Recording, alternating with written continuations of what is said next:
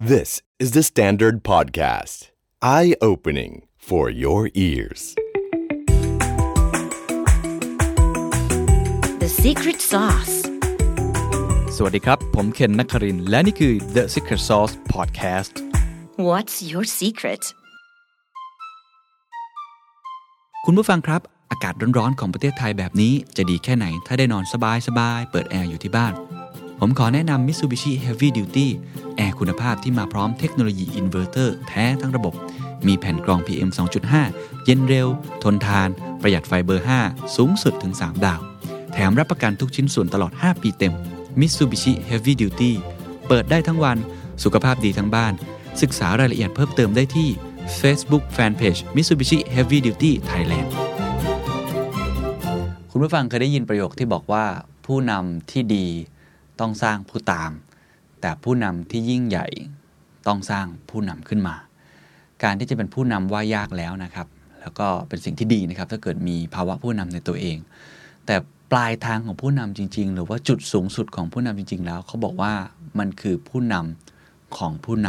ำก็คือถ้าเกิดเกินเป็นผู้นำที่สร้างผู้ตามได้ ก็คิดภาพเหมือนเป็นสามเหลี่ยมนะครับมี 1 อยู่ แล้วก็มี 10 อยู่ข้างล่าง สมมติมีผู้ตามสัก 10 คน ประสิทธิภาพที่จะได้ก็คือประมาณ1คูณ10 แต่ถ้าคุณสามารถสร้างภาวะผู้นำให้เกิดขึ้นในผู้ตามนั้นแล้วเปลี่ยนเขากลายเป็นผู้นำได้ มันจะกลายเป็นอะไรครับ มันจะกลายเป็น1คูณ10 แล้ว 10 นั้นเขาจะไปคูณอีก 10 สมมุติว่าเขามีลูกน้องอีกอย่างละ 10คนนั้นนะครับนั่นหมายความว่ามันจะกลายจากคุณภาพที่คุณจะได้ ศักยภาพที่คุณจะมี capability ขององค์กรที่คุณจะมีจาก 10 กลายเป็น 100 เป็น 10 ยกกำลังสองทันที ก็เลยมีการพูดคุยกันเรื่องนี้ค่อนข้างเยอะนะครับว่าเอ๊ะเราจะทำยังไงที่จะสร้างภาวะผู้นำให้เกิดขึ้นได้ ผมว่านี่ไม่ใช่เรื่องใหม่ แล้วก็เป็นเรื่องที่พูดคุยกันมาระดับหนึ่งแล้วนะครับ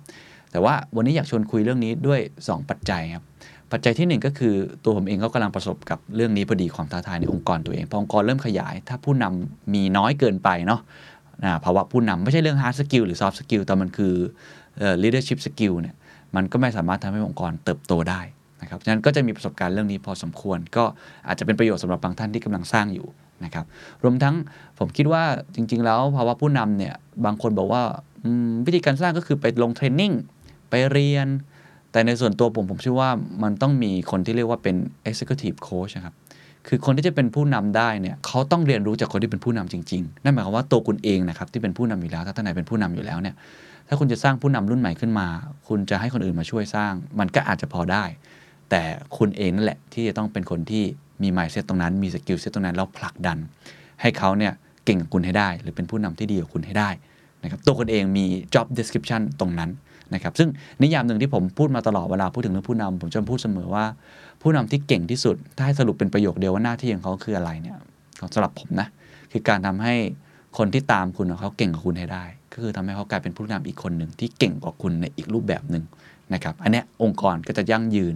แล้วก็จะทำให้คุณเนี่ยตัวเบาขึ้นนะ ไปทำอย่างอื่นต่อได้ไม่งั้นคุณจะเป็นเท่าแก่ทำทุกอย่างไปซะอย่างเดียว อันนั้นคือประเด็นที่ 1 ประเด็นที่ 2 ก็คือได้ไปอ่านหนังสือเล่มนี้ครับของคุณจอห์นซีแม็กซ์เวลล์ท่านเดิมนะเป็นขวัญใจผมเลย เขียนหนังสือหลายเล่มมาก แต่ก็แล้วก็เป็นหนังสือที่ผมเคยพูดไปแล้วเรื่องเกี่ยวกับภาวะผู้นำเป็นหนังสือเล่มใหม่นะครับออกมาไม่นานครับประมาณปี 2 ปีนี่เองมีแปลเป็นไทยแล้วด้วยนะครับเเหมือนเป็นการที่เอา principle ของการเป็นผู้นำซึ่งเขามีอยู่แล้วนะครับเป็น 21 กฎเนี่ยมาขยายความต่อในบริบทปัจจุบัน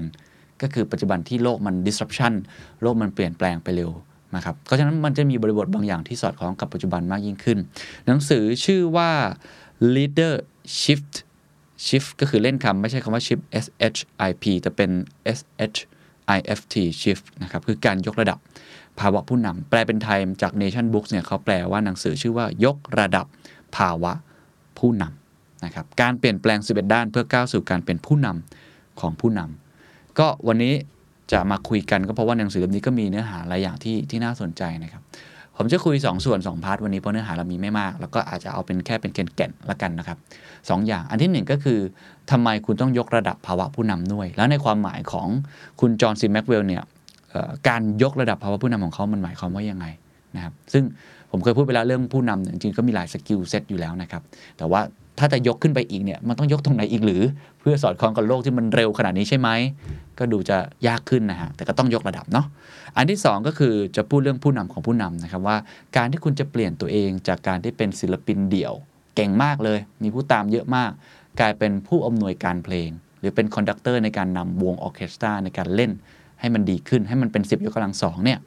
พื้นฐานหรือ mindset พื้นฐานของมันเนี่ยควรจะมีอะไรบ้าง เอาสอง part นี้ก่อนผมว่าน่าจะเป็นจุดเริ่มต้นที่ดีในการลองทำความเข้าใจกับคำว่าผู้นำของผู้นำนะครับ ไปที่อันแรกก่อนครับ เขาพูดถึงเหตุผลนะครับว่าทำไมผู้นำทุกคนเนี่ยจะต้องยกระดับภาวะผู้นำด้วยนะครับเหตุผลที่เขาให้มาเนี่ยเขาบอกว่าตอนนี้ต้องบอกว่าโลกมันเปลี่ยนแปลงเร็วจริงๆนะเขาบอกยุค9 1980 ที่ว่าเร็วแล้ว ซึ่งเป็นยุคที่ช่วงเขาเขียนหนังสือหนังสือ top hit มากมาย เขาบอกว่าถ้าพอมองย้อนกลับไปเนี่ยกลายเป็นช้าไปเลยครับ เมื่อเทียบกับมาตรฐานปัจจุบัน เดี๋ยวนี้เนี่ยมันชีวิตมันเคลื่อนที่ไปลักษณะแบบที่เร็วแบบบ้าคลั่งนะฮะเร็วมากขึ้นมากๆนะครับเขาบอกว่าอตอนนี้อนาคตเนี่ยมันมาถึงเร็วกว่าเดิม แล้วก็ไม่ชะลอความเร็วลงด้วยนะครับเทคโนโลยีโซเชียลมีเดียอัตราความเปลี่ยนแปลง ซึ่งผมก็พูดเรื่องนี้ค่อนข้างบ่อยนะครับ เพราะฉะนั้นหลังจากนี้ไอ้แค่ความเร็วเนี่ยมันอาจจะไม่พอละ การยกระดับภาวะผู้นำของเขา มันเลยต้องตอบโจทย์ตรงนี้ว่า ต้องมีความเร็วขึ้น แล้วก็สั้นลงสองคำนะ ยิ่งเร่ง ยิ่งเร่ง ยิ่งเร็ว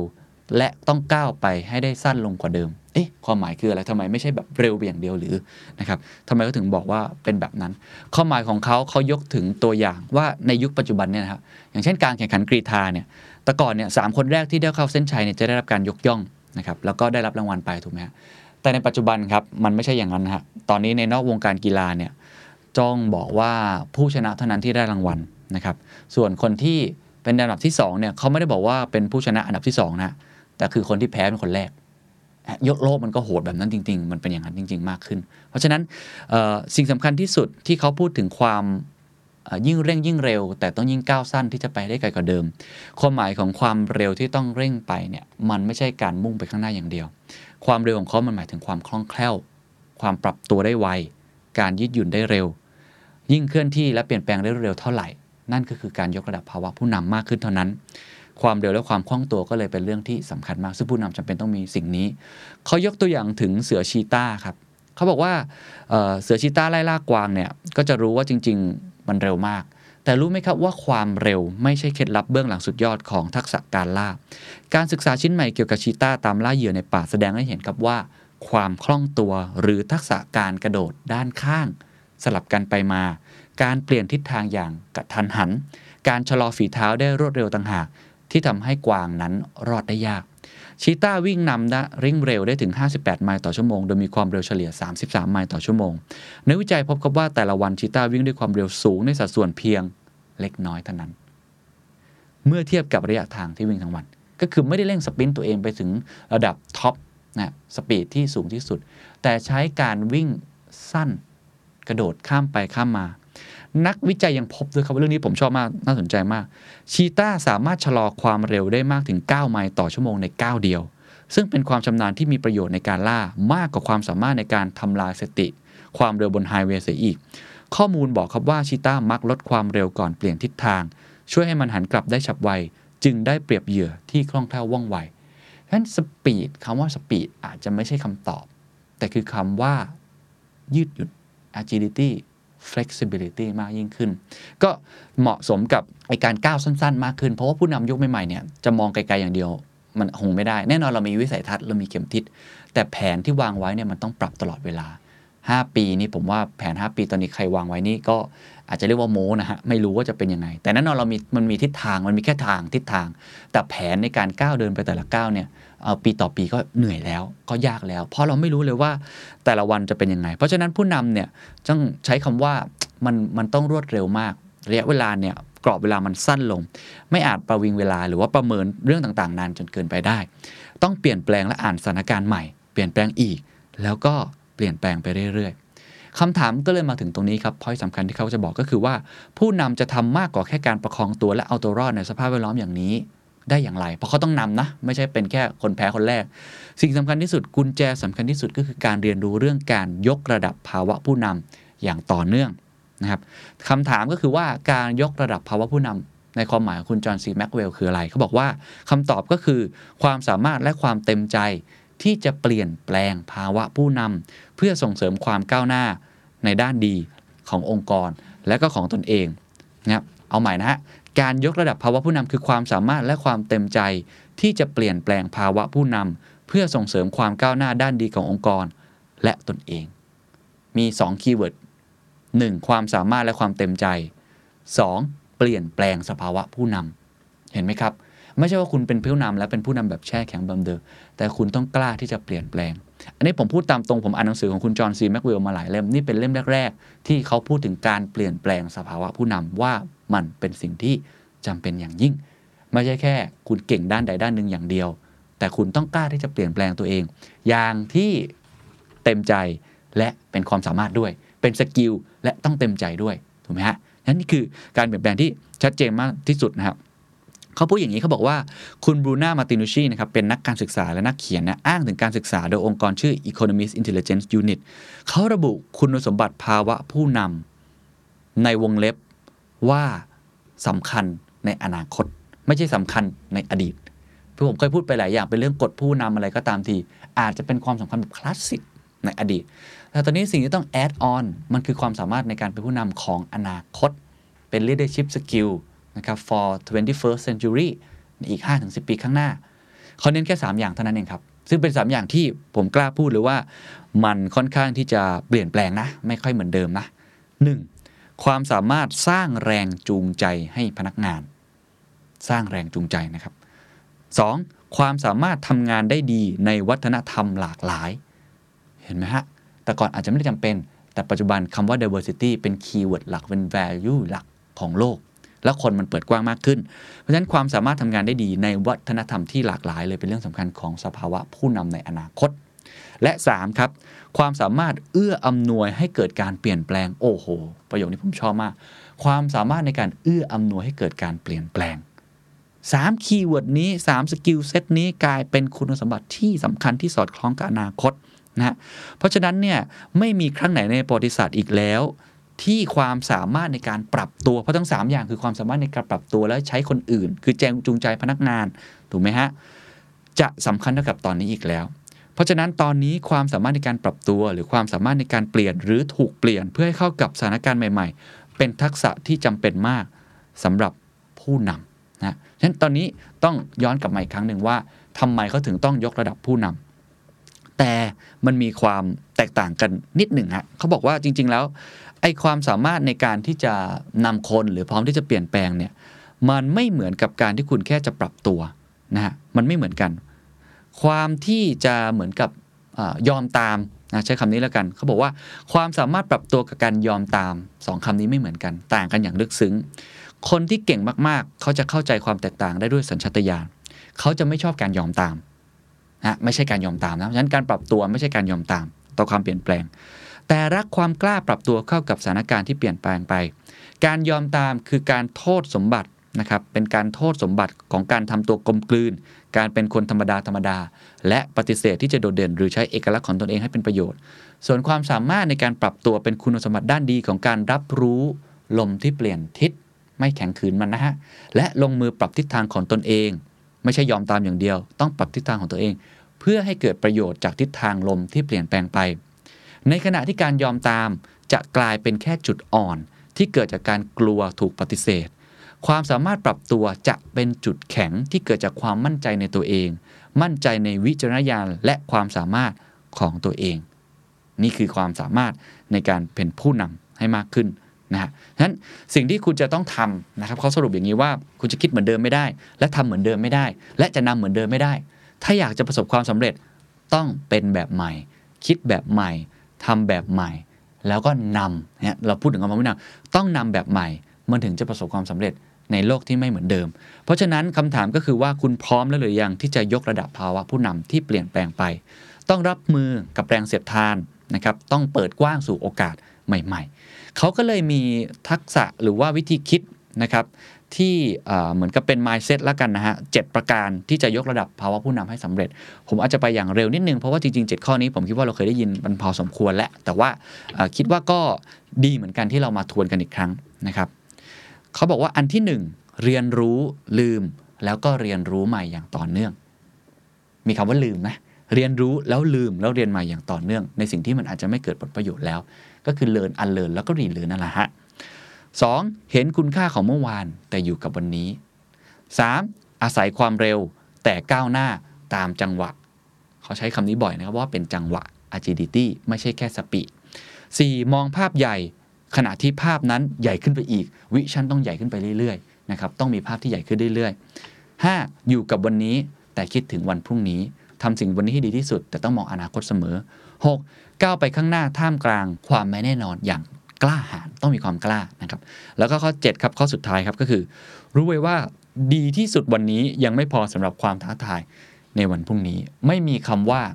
good job มีแต่คำว่ายังไม่เสร็จและต้องทำให้ดีขึ้น นี่คือ 7 ข้อหลักๆนะครับแล้วก็ขอทิ้งท้ายนิดนึงครับว่าถ้าคุณอยากเก่งขึ้นเรื่อยๆเนี่ยให้ถามตัวเองนะครับสข้อนี้ที่จะเป็นนักยกระดับภาวะผู้นำที่เก่งขึ้น1ฮะเรียนรู้สิ่งใหม่ให้ถามตัวเองว่า เมื่อใดเป็นครั้งล่าสุดที่ฉันได้เรียนรู้สิ่งใหม่ 2. เมื่อใดเป็นครั้งล่าสุดที่ฉันได้ลองทำเรื่องใหม่ๆ 3. เมื่อใดเป็นครั้งล่าสุดที่ฉันพบสิ่งที่ดีกว่า 4. เมื่อใดเป็นครั้งล่าสุดที่ฉันมองภาพที่ใหญ่ขึ้น คุณต้องเรียนรู้สิ่งใหม่ ลองทำเรื่องใหม่ หาสิ่งที่ดีกว่า แล้วก็มองภาพที่ใหญ่ขึ้น นี่คือpart แรกของเหตุผลครับว่าทำไมต้องยกระดับความเป็นผู้นำผมสรุปอีกครั้งหนึ่งเพราะโลกเปลี่ยนแปลงเร็วเนาะแล้วก็เร็วในลักษณะที่มันบ้าคลั่งมากๆ เพราะฉะนั้นความเร็วที่คุณจะก้าวไปตามโลกแบบเร็วแบบนั้นนะอาจจะไม่ใช่คำตอบ แต่คุณต้องรู้จังหวะตัวเอง และสำคัญที่สุดคือมี agility เพราะฉะนั้นคุณต้องกล้าที่จะเปลี่ยนแปลงเพราะฉะนั้นคำว่าการยกระดับสภาวะผู้นำคือ คุณมีความสามารถและความเต็มใจที่จะเปลี่ยนแปลงสภาวะผู้นำอยู่เสมอ เพื่อองค์กรและตัวคุณเองดีขึ้นนั่นเอง นี่คือ part ที่ 1 part ที่2ครับอยากชวนคุยกันก็คือ เรื่องของการที่ต้องเปลี่ยนจากศิลปินเดี่ยวเป็นผู้อำนวยการเพลงทำไมผมถึงยึกยกข้อนี้มาเป็นข้อแรก เพราะว่ากลุ่มคนเนี่ยมันมักจะมีความสามารถหรือศักยภาพมากกว่าคนเดียวเสมอนะครับ คนที่ทำงานร่วมกันจะทำงานได้แบบไร้ขีดจำกัด ร่วมกันทำงานที่ใหญ่เกินตัวได้นะครับ แต่ถ้าเป็นคนเดียวมันคือศิลปินเดี่ยว มันก็จะทำได้อยู่อย่างจำกัดยกตัวอย่างนะครับ อย่างเช่นร้านอาหาร สมมติคุณเป็นร้านอาหารคุณเป็นเชฟเป็นผู้ประกอบการที่เก่งมากๆเลย แต่คุณเคยเห็นไหมร้านอาหารหลายๆร้านโดยเฉพาะร้านเล็กๆเนี่ยครับมัน scale up ไม่ได้ เพราะคุณไม่ได้มีความสามารถในการถ่ายทอดสภาวะความเป็นผู้นำแบบนั้น หรือ skill set แบบนั้น mindset แบบนั้นไปสู่ร้านอื่นๆ คือคุณไม่มี 2 อย่าง 1. ไม่มี process ไม่มีเรื่องของ culture ถ้าไม่มี 2 อย่างนี้การสร้าง leadership ก็จะยากขึ้น หลายคนครับ SME ที่อยากจะ scale up ตกมาตายตรงนี้สตาร์ทอัพตกมาตายตรงนี้ เพราะคุณไม่สามารถยกระดับภาวะผู้นำให้กับคนอื่นได้ ฉะนั้นก็เลยคิดว่าเป็นเรื่องที่สำคัญอย่างยิ่ง แล้วถ้าคุณยังเป็นคนที่ทำเองอยู่คนเดียวทั้งหมดเนี่ยเป็นเถ้าแก่คุณตายแน่ หน้าที่ของคุณคือเป็นการสร้างผู้นำจำไว้นะครับ ผู้นำคือ job description ใหญ่ ๆ ที่สุด คือการสร้างผู้นำรุ่นใหม่ๆ และก็ทำสิ่งใหม่ ๆ ที่จะทำให้องค์กรมุ่งไปข้างหน้าไอ้สิ่งเดิมๆเป็นงาน routine เดิมๆคุณต้องถอยห่างออกมามากขึ้นเรื่อยๆเพราะฉะนั้น คุณก็จะกลายเป็นคนที่อยู่ที่เดิม อิ่มตัวแบบที่เดิม ทีนี้ก็มีคำแนะนำประมาณ 5 ข้อว่าจะทำอย่างไรที่จะทำให้คุณจะเปลี่ยนจากศิลปินเดี่ยวเป็นผู้อำนวยการเพลงได้นะครับเปลี่ยนจากการที่เป็นผู้นำที่มีผู้ตามสร้างผู้ตามกลายเป็นผู้นำที่ยิ่งใหญ่และสร้างผู้นำได้ มี 5 ข้อ ส่วนใหญ่จะไม่ใช่เรื่องของ skill set แต่เป็นเรื่องของ mindset นะอย่างที่ผมบอกวันนี้ผมจะพูดเรื่อง executive coach นะผมไม่ได้พูดถึง structure องค์กร พูดถึงการลงมือทำแต่พูดถึง mindset ก่อนว่าตัวคุณเอง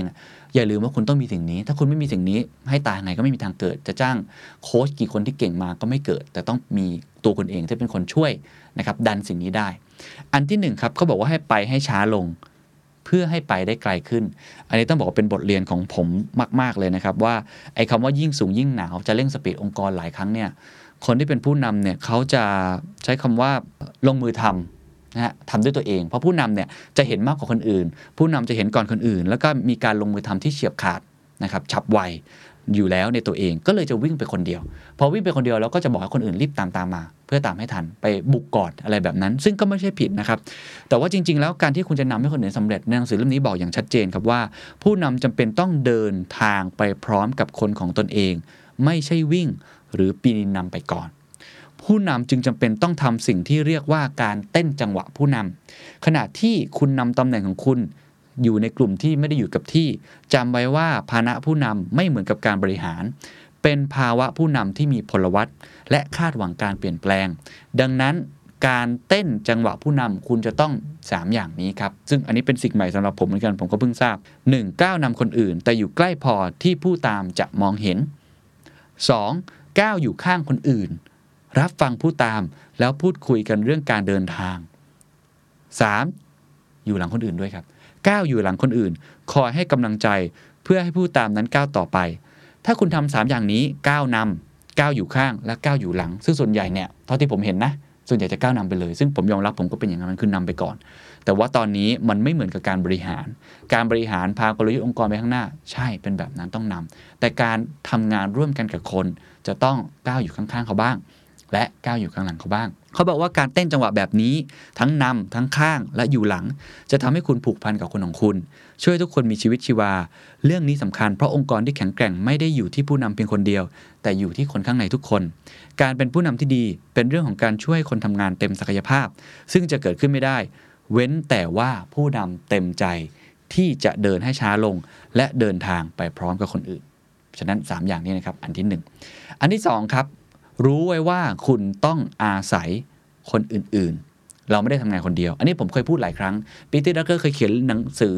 พูดถึงเรื่องนี้ชัดๆเลยว่า ผู้นำคือคนที่ไม่มีอะไรเลยในตัวเอง คือการยืมมือคนอื่น ในการทำงานคืออย่างอื่นให้สำเร็จถูกไหมฮะอันนั้นจริง แต่นนี้ก็พูดลึกกว่านั้นครับเขาบอกว่าจริง ๆ แล้วต้องทำมากกว่านั้น คือต้องเราไม่ใช่แค่ทำให้ผู้ตามทำงานได้อย่างเดียว แต่ต้องสร้างสภาพแวดล้อม ให้คนทำงานร่วมกันเพื่อเสริมจุดแข็งและชดเชยจุดอ่อนของกันและกันนะครับให้มาอยู่ข้างๆนะครับไม่ใช่ว่าเพื่อที่จะทำให้ตัวเองเนะ่ยทำงานได้ดีขึ้นอย่างเดียว แต่ใช้จุดแข็งจุดอ่อนของตัวอื่น เพื่อทดแทนซึ่งกันและกัน เพราะฉะนั้นมันไม่ใช่แค่การว่าคุณต้องอาศัยคนอื่นอย่างเดียว แต่ต้องสร้างสภาพแวดล้อมด้วยนะครับ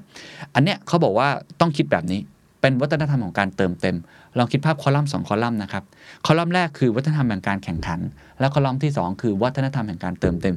ถ้าเป็นการแข่งขันในองค์กรของคุณมันจะเกิดสิ่งเหล่านี้ 1. มีวิธีคิดว่ามีไม่พอ 2. คิดแบบแพ้ชนะ 3. คิดแบบฉายเดี่ยว และ 4. จะกันคนอื่นออกไป แต่ถ้าคุณคิดแบบใหม่ครับ คิดแบบที่เติมเต็ม ซึ่งกันและกันเป็นทัศนคติอีกรูปแบบหนึ่งเพื่อรู้ว่าทุกคนต้องอาศัยคนอื่น ซึ่งกันและกันเป็นทีมเดียวกัน คุณจะมีวิธีคิดแบบนี้คือ มีวิธีคิดว่ามีเหลือเฟือ คิดแบบทั้งสองฝั่งคือผู้ชนะ คิดแบบร่วมมือกัน และทำร่วมกันกับคนอื่น วัฒนธรรมการเติมเต็มจะทำให้ทุกคนชนะ ยกระดับกำลังใจ กระตุ้นสมาชิกให้ทีมเนี่ยช่วยกันนะครับให้ดีขึ้นแล้วก็ผู้คนเนี่ยจะชอบทำงานในสภาพแวดล้อมแบบนั้น อันเนี้ยก็คือต้องเปลี่ยนสภาพแวดล้อมตัวเอง เปลี่ยนวิธีนำของตัวเองว่าสร้างสภาพแวดล้อมให้คนทำงานร่วมกันมากกว่า ที่จะแข่งขันซึ่งกันและกัน นะครับอันนี้คือข้อที่ 2 ข้อที่3ครับเป็นข้อที่ง่ายมากเลยนะ แต่ผมว่าเป็นข้อที่สำคัญที่สุดในในยุคสมัยแห่งอนาคตและปัจจุบันมันคือคำว่าเอาใจเขามาใส่ใจเราก็คือ empathy นะฮะเราพูดเยอะเนาะ empathetic leadership คือข้อนี้เลยครับ เพราะว่าผู้นำจะไม่มีอีกแล้วกับการที่ทุบโต๊ะสั่งอย่างเดียว ถ้าคุณอยากจะสร้างผู้นำได้ คุณต้องเอาใจเขามาใส่ใจเรานะครับต้องฟังให้มากขึ้น เขาใช้คำว่าเหมือนกับการเต้นรำครับจะเต้นนำได้ดีเนี่ย ต้องเข้าใจว่าการถูกนำมันเป็นอย่างไรนะครับถ้าคุณเต้นเขายกตัวอย่างในหนังสือเล่มนี้ว่าเหมือนเต้นแทงโก้นะฮะจะเต้นนำไม่ได้เลย ถ้าไม่เข้าใจความรู้สึกของคนตามนะครับเพราะฉะนั้นเนี่ยคุณจะต้องเอาใจเขามาใส่ใจเราว่า เวลาคุณสั่งงานไปเนี่ยเวลาคุณทำงานอะไรต่างๆเนี่ยคนที่เขาตามเขารู้สึกยังไง ซึ่งมีวิธีการหลากหลายรูปแบบบ้างในทฤษฎีเรื่องของ empathize เนี่ยนะฮะเช่นสังเกตเนาะหรือสวมหมวกก็เลยลองไปนั่งอยู่ข้างๆเขาลองทำแบบที่เขาทำนะครับหรือคุณอาจจะฟังเขา พูดคุยกับเขาฟังให้มากขึ้น มีวิธีการหลายรูปแบบ แต่ผู้นำจำเป็นอย่างยิ่งครับ ที่ต้องเอาใจเขามาใส่ใจเรามากขึ้น นั่นเป็นสาเหตุที่ทำให้คุณเศรษฐาทวีสินเคยเคยกล่าวไว้กับผมนะ บอกว่าเขาขอเลยว่าลูกของเขาทั้ง 3 คนเนี่ยก่อนที่จะไปทำงานบริษัทใหญ่ก่อนที่จะเป็นผู้นำอะไรต่างๆเนี่ยเขาใช้คำว่าคำแรงนิดหนึ่งนะต้องต้องไปเป็นขี้ข้าคนก่อนอย่างน้อย 3 ปี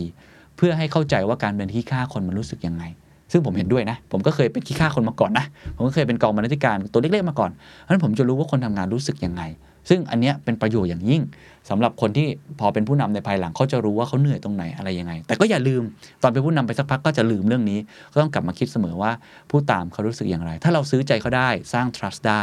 ผู้ตามเขาจะก็จะอยากจะตามเรา แล้วเสร็จปุ๊บเขาก็จะพยายามสร้างตัวเอง ให้แกเป็นผู้นำที่ดีเหมือนเช่นกันนะครับนี่คือข้อที่ 3 ข้อที่ อันนี้ผมกล่าวไปแล้วว่าสำคัญมากๆ ก็คือการให้คนอื่นเนี่ยฉายแววมากกว่าตัวคนเอง คืออยากให้คนอื่นเนี่ยฉายแววมากกว่าตัวคนเอง อันนี้เป็นข้อที่หลายครั้งผู้นำหรือหัวหน้าที่ไม่ค่อยดี มักจะทำเรื่องนี้แหละครับ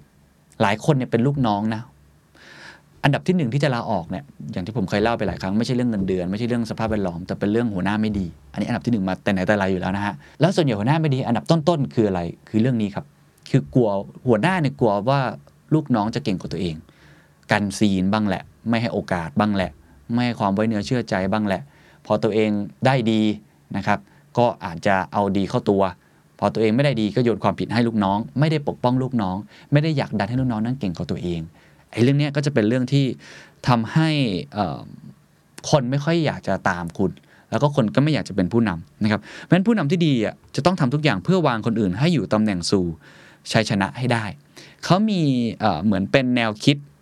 ที่ผมว่าน่าสนใจมากมาฝากเขาบอกว่า คนที่จะทำเป็นลักษณะแบบผู้นำแบบนี้ได้ จะต้องมีแนวคิดแบบนี้นะครับมันเหมือนบทกวีนะเป็นบทกลอน ก็บอกว่าผมจะต้องมองเห็นคุณก่อนจะพูดว่าตามผลมา ก่อนจะบอกว่าให้ตามฉันเนี่ยคุณต้องเห็นเขาก่อนนะฮะเห็นถึงเห็นคุณค่าเขาความเป็นมนุษย์ของเขา ว่าเขาเป็นคนนะ ไม่ใช่หุ่นยนต์ไม่ใช่ฟันเฟือง ก่อนที่จะบอกให้ตามเขามานะครับ ผมรับฟังคุณก่อน จะขอให้คุณฟังผม เห็นไหมครับ คุณต้องเป็นคนที่ฟังคุณก่อน ไม่ใช่ เขาตัวเล็กกว่าก็เลยต้องฟังคุณมันมันเริ่มกลับด้านเนาะ มันเริ่มกลับด้านกับยุคก่อนๆยุคมันเริ่มเปลี่ยนไปนะครับ อันนี้ผมว่าไม่ใช่แค่ผู้นำธุรกิจผู้นำระดับประเทศก็ต้องเป็นแบบนั้นนะฮะเมื่อผมเอาภาพใหญ่ให้ดู จะต้องมีคุณอยู่ในภาพใหญ่นั้นด้วย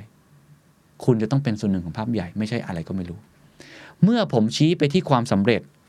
ผมชี้ไปที่คุณ คุณคือส่วนหนึ่งของความสำเร็จ บ่อยครั้งคุณจะได้ยินผมพูดว่า ผมต้องการคุณ เพราะคุณสำคัญ บ่อยครั้งคุณจะพบว่า เขาต้องการฉันนะเขาก็จะต้องการฉันเหมือนกันต่างคนต่างพึ่งพาอาศัยซึ่งกันและกัน เมื่อเดินทางพวกเราเหน็ดเหนื่อยด้วยกัน ไม่ใช่ผู้นำหรือหัวหน้าสบายอยู่คนเดียวนะมีวันหยุดทำงาน คุณก็ต้องทำงานกับเขาด้วย คุณบอกให้เขาลดเงินเดือน คุณต้องลดก่อน คุณบอกให้เขาทำงานหนัก คุณต้องหนักก่อน และสุดท้ายเมื่อชนะแล้ว คุณเป็นผู้ถือถ้วยรางวัล ไม่ใช่คุณ ต้องให้คนอื่นเป็นคนที่ช่วยที่จะถือถ้วยรางวัลนั้นด้วย ไม่ใช่ตัวคนเอง เอาดีเข้าตัวอย่างเดียว ซึ่งก็คือคำว่ารับผิดชอบแหละครับ ผู้นำเนี่ยรับผิดและรับชอบคำไทยนี่ดีนะฮะรับผิดรับชอบ ถ้าเป็นเรื่องผิด คุณต้องเป็นคนรับผิด ถ้าเป็นเรื่องชอบ คุณต้องให้คนอื่นรับ นี่คือหน้าที่ผู้นำเลย นะครับเป็น mindset หลักๆ ที่จะต้องเกิดขึ้น ต้องให้เขาได้ฉายแสงจะว่าอย่างนั้นก็ได้ เพราะฉะนั้นก็ต้องในหนังสือนี่บอกว่าไฮไลท์ชีวิตคนอื่นตลอดนะครับซึ่งมีสูตรง่ายๆอีก สูตรง่ายๆที่เอาว่าเมื่อกี้พูดในลักษณะเป็น mindset เนาะเป็นแนวคิด อันนี้เป็นเหมือนกับสามารถทำได้ทุกๆวันเลยนะฮะเป็นแบบ action plan เลย เขามีด้วยกัน 5 ข้อ 1. มองเห็นว่าทุกคนทำได้นะคุณให้โอกาสเขานะ 2. ยกย่องเขาเนี่ยต่อหน้าคนอื่นบ่อยๆ นะครับ 3. ชวนให้ช่วยทำวิสัยทัศน์ให้สำเร็จชวนเขาคิดไปด้วยนะครับ 4. สังเกตว่าทำอะไรได้ดีแล้วชมเชยนะมีอะไรดีๆต้องชมเขาหน่อย แล้วก็สุดท้ายขอบคุณเพื่อให้รู้ว่าตัวเขาเนี่ยมีคุณค่านะครับ อันนี้ผมเสริมอีกข้อหนึ่งผมยังไม่ได้บอก เมื่อเขาทำผิดเนี่ยอย่าประจานเขาครับ เมื่อเขาทำถูกเนี่ยให้ชมไปเลยในห้องนะใหญ่แต่ถ้าเกิดถ้าเขาทำผิดเนี่ยให้บอกเขาส่วนตัวหรือบอกกลุ่มเล็กๆมากกว่า ถ้าบอกเขาใหญ่เนี่ยมันอาจจะทำให้เขาเสียกำลังใจได้ ก็อันนี้เป็นข้อที่4นะครับในเรื่องของการที่คุณจะต้องทำยังไงก็ได้ครับ ที่ให้เขาเนี่ยฉายแววมากกว่าตัวคนเองยิ่งเขาเก่งมากกว่าคุณคุณก็จะสบายนะฮะแล้วข้อสุดท้ายครับข้อที่ 5 คือ คุณต้องเป็นคนที่ช่วยคนอื่นให้ดีขึ้นในทุกๆวันอย่าลืมครับต้องอาศัยคนอื่น เอาใจเขามาใส่ใจเรา อยากให้คนอื่นฉายแววมากกว่าตัวเอง แต่นอกจากนั้นคุณจะต้องเรียนรู้วิธีการทำงานต่างๆ ทุกวัน เพื่อช่วยทำให้คนอื่นน่ะนำได้ดีขึ้น เรื่องนี้ต้องอาศัยการเลือกจดจ่อที่ตัวเองครับ แล้วมองหาหนทางช่วยคนอื่น ให้พัฒนาเต็มศักยภาพ ซึ่งต้องบอกว่ามันก็ค่อนข้างท้าทายนะครับ สิ่งนี้คืออะไรครับ ผมว่าข้อ5เนี่ยมันพูดชัดเลยก็คือการที่คุณต้องเป็นโค้ชด้วย เป็น executive coach คือคุณต้อง coaching เขาด้วย การเป็นผู้นำปัจจุบันเนี่ยอ่อมันต้องโค้ชด้วย เพื่อจะทำให้เขาเนี่ยได้เรียนรู้จากคุณ แน่นอนคุณจะจ้างคนอื่นมาก็ก็ได้เหมือนกันอย่างที่ผมกล่าวไปแล้ว แต่ว่าตัวคุณเองจะต้องเป็นหนึ่งคนที่โค้ชนะครับเขาบอกว่ามันมีอยู่ 3 อย่างที่คุณควรจะทำนะครับซึ่งมันเป็นคำถามที่คุณ John C. Maxwell เนี่ยมักจะยกขึ้นมาอยู่เสมอ อันที่หนึ่งก็คือว่าคุณใส่ใจเขาหรือไม่ คุณใส่ใจเขาหรือไม่สองตัวคุณเองเนี่ยไว้ใจเขามากน้อยแค่ไหน ไว้ใจคนที่ทำงานด้วยมากน้อยแค่ไหน และสามคุณได้ช่วยเขาไหม ให้เขาทำสิ่งที่มันยากให้ประสบความสำเร็จ คุณปกป้องเขาหรือไม่เพราะฉะนั้นมีสาม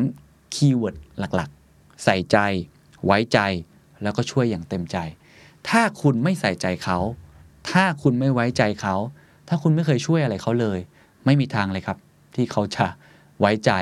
และใส่ใจคุณกลับ และจะช่วยคุณทำมันเป็นเอฟเฟกต์ที่ ตรงไปตรงมาเป็นบัญญัติระยางแบบนั้นซึ่งกันและกันนะครับเพราะฉะนั้น 3 สิ่งนี้เป็น 3 สิ่งที่คุณต้องเปลี่ยนแปลงตัวเองนะครับให้ทำบางอย่างทุกวันให้เกิด 3 อย่างเมื่อกี้ เพื่อเติมคุณค่าให้คนอื่น คือไม่ใช่คุณค่าให้กับตัวเองนะครับต้องเปลี่ยนจากการที่เอาแต่รับ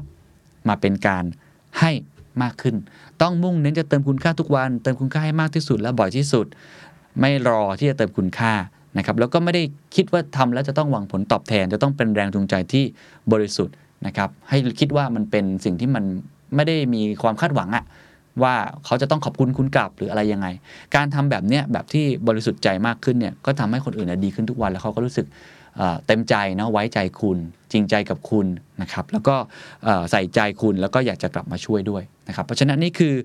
ข้อที่ 5 คือการช่วยคนอื่นเนี่ยดีขึ้นในทุกๆวันนะครับ สุดท้ายครับผมอยากจะสรุปอีกครั้งหนึ่งว่า การที่คุณจะเป็นศิลปินเดี่ยวอย่างเดียวมันไม่พอใช่ไหมฮะ ต้องเป็นผู้อำนวยการเพลง คุณต้องสร้างผู้นำใหม่ ๆ นะครับ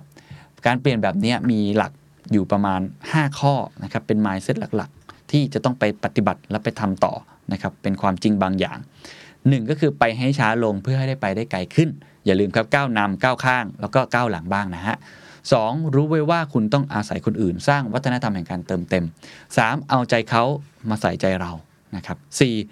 อยากให้คนอื่นฉายแววมากกว่าตัวคุณเองนะครับ ต้องเหมือนกับทำทุกอย่างเพื่อวางคนอื่นให้อยู่ในจุดที่ชนะให้ได้ แล้วก็เมื่อชนะแล้วให้เขาเป็นคนถือถ้วยรางวัลนะครับ แล้วก็ข้อที่5ครับช่วยคนอื่นให้ดีขึ้นในทุกๆวัน อันนี้คือหมายถึงทุกๆวันจริงๆ คุณต้องเติมเต็มคุณค่าของเขาในทุกๆวัน นะครับก็อันนี้เป็นเนื้อหาทั้งหมดที่ผมอยากจะมาเล่าสู่กันฟังในวันนี้นะครับแบ่งเป็น 2 part และ part แรกก็คือการยกระดับภาวะผู้นำในตัวเอง คิดถึงเสือชีต้าไว้นะครับ แล้วก็ส่วนที่ 2 ก็คือ เอ๊ะเราจะสร้างผู้นำนะครับของผู้นำอีกอย่างได้อย่างไร ก็คือการที่ต้องมี 5 ข้อนั้น จะเปลี่ยนตัวเองจากการเป็นศิลปินเดี่ยว กลายเป็นผู้อำนวยการเพลงให้ได้นะครับเพราะฉะนั้นผมคงจะสรุปอีกครั้งหนึ่งว่าปัจจุบันนี้ skill set ที่สำคัญที่สุดอย่างหนึ่ง mindset ที่สำคัญที่สุดอย่างหนึ่งคือ leadership แต่ว่าคำว่า ship มันเปลี่ยนแล้ว คือ S H I F T